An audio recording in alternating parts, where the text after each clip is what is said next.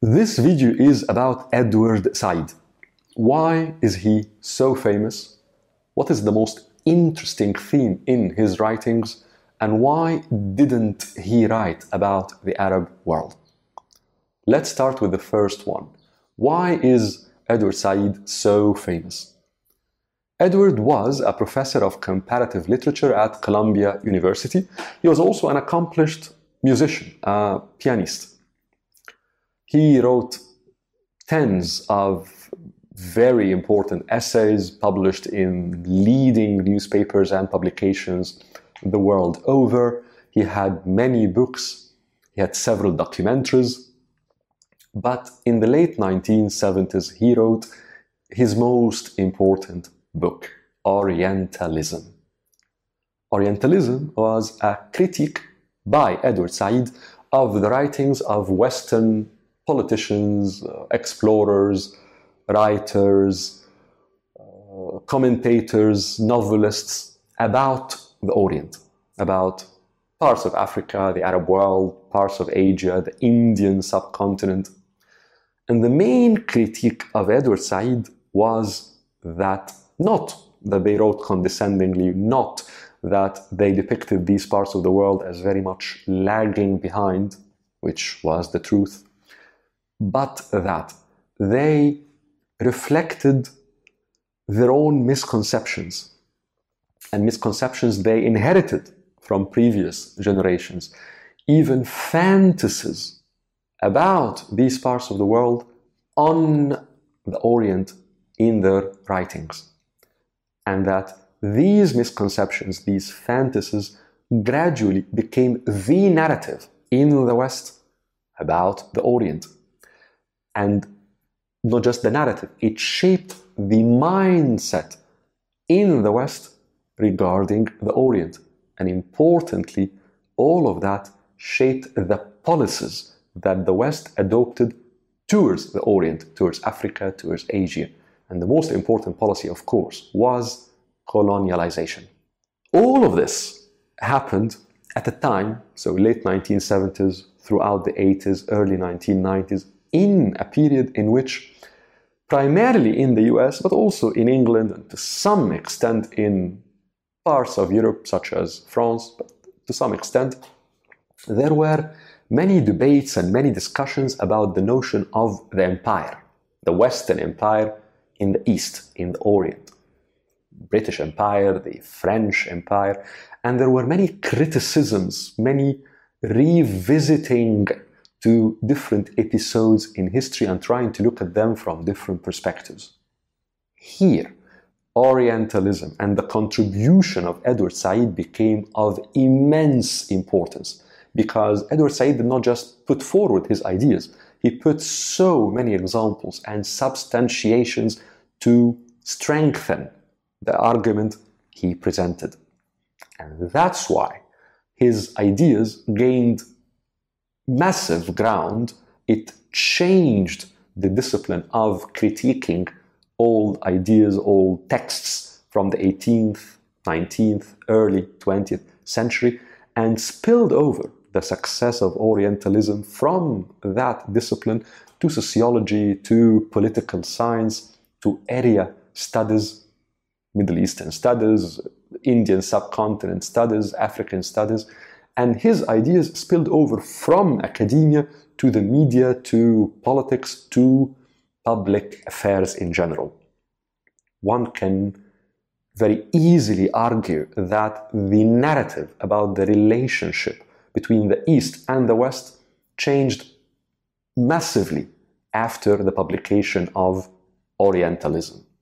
Because of that, to a large extent, Edward Said became the voice in the West of the previously colonized. And that's why his prominence quickly moved from being an academic, a professor, to being some sort of a representative of ideas from the East, from the Indian subcontinent, from Africa, and of course from the Arab world in the West about the discussion regarding the history of the interaction between the West and the Orient. So he whether he liked it or not, whether he embraced it or not, he became some sort of a representative of the voice of those who were previously colonized in the discussions, in the debates with the West and in the West. The other reason Edward Said became very successful was that he, since the early 1970s, was an, a Palestinian activist or a, a voice for the Palestinian cause, primarily in the United States, but to some extent in Europe as well. But the success of Orientalism and the prominence that Edward got out of that gave him fame, gave him gravitas, and he was a very eloquent man with a beautiful way of presenting his ideas, primarily in English, but also to a large extent in French. He had a colossal knowledge of the culture, the history, the societies of the West, which meant all of this together that he gave the Palestinian voice in the West a new form, a new way of expression, which allowed the Palestinian voice to enter smoothly into very prestigious and often influential circles in academia, in media, that the Palestinian voice had never before entered. This is why you find many people who say that the most important theme in the writings of Edward Said is that about the Palestinian cause. Some people would say the most important contribution was Orientalism. And you'll find many different views because Edward Said's oeuvre is very rich. But I think that there's one particular theme that is very recurring in his writings, and that is exile, being an exile. Edward was a Palestinian who grew up in Cairo. He vacationed in Mount Lebanon. He went uh, to school uh, in a very prestigious English school, very detached from its environment in Cairo. After that, he went to university in New England, in, in the northeastern part of the United States, and then he settled in New York. And in every one of these places, he was an outsider. And it's not a coincidence that the most important book he wrote about the formative years of his life, he titled Out of Place. And the meaning is that he felt out of place in every phase of those in his life. And I think if there's one thing that flies in front of any reader of that book is the sense of belonging or the lack thereof, that there is no belonging that he felt in any of these places, in any of those phases, phases of his life.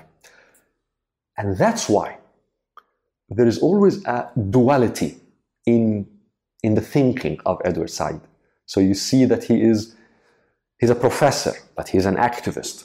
He's a, he's a very analytical man, but he's an artist, a musician.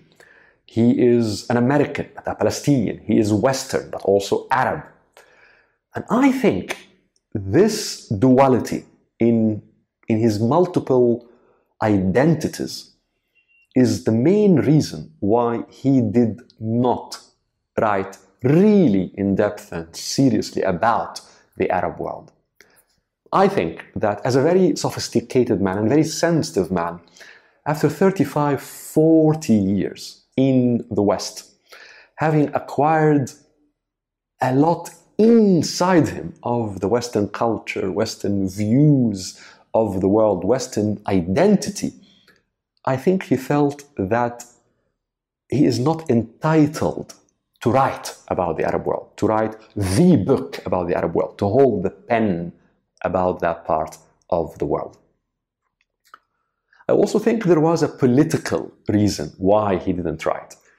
Edward was very angry about developments in the Arab world, political developments in the Arab world in the 1980s and 1990s.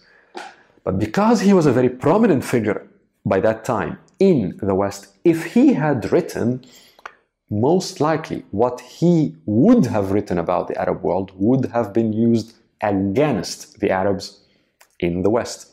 And of course, he was very aware of that.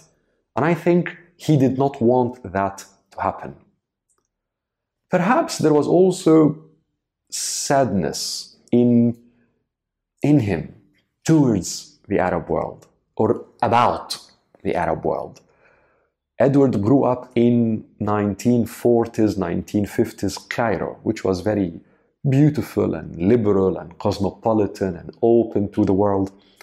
And of course, by the 1980s, by the 1990s, Cairo has lost all of that. He vacationed in Mount Lebanon, which also in the 1940s, 1950s, was very beautiful and peaceful and portrayed a, an image of, of almost being a sacred place. And of course, by the 1980s, Lebanon and Mount Lebanon was devastated by a bloody, vicious civil war. So I think there was a sadness inside of him about the complete loss of the Arab world that he knew and, and lived in, and that he was if he would have written about the Arab world, he would have poured out not just anger, but also sadness. And I think he didn't want to do that. Also, the last decade of his life was, was a difficult one for him. He was dying of, of a rare type of cancer. He had uh, he negotiated with his mind, his circumstances, his heart, if you'd like, amidst two difficult love stories. And I think the, the sense of exile and, and self exile was has exacted or had exacted a lot of costs on, on him internally. And I think amidst all of that in the last decade of his life, he probably was trying to reconcile all of that internally and giving priority to this, as opposed to filling the voids in his oeuvre, including writing about the Arab world. And yet, despite that, I think that his major contributions, his many writings, the richness of his ideas, and a number of his books with the details about them and the analyses about in, in them give us whether we are arabs or people who are concerned and about the arab world or follow the arab world give us a lot of tools to use to fill that gap to reflect about that period in the history of the arab world through the reflections of edward said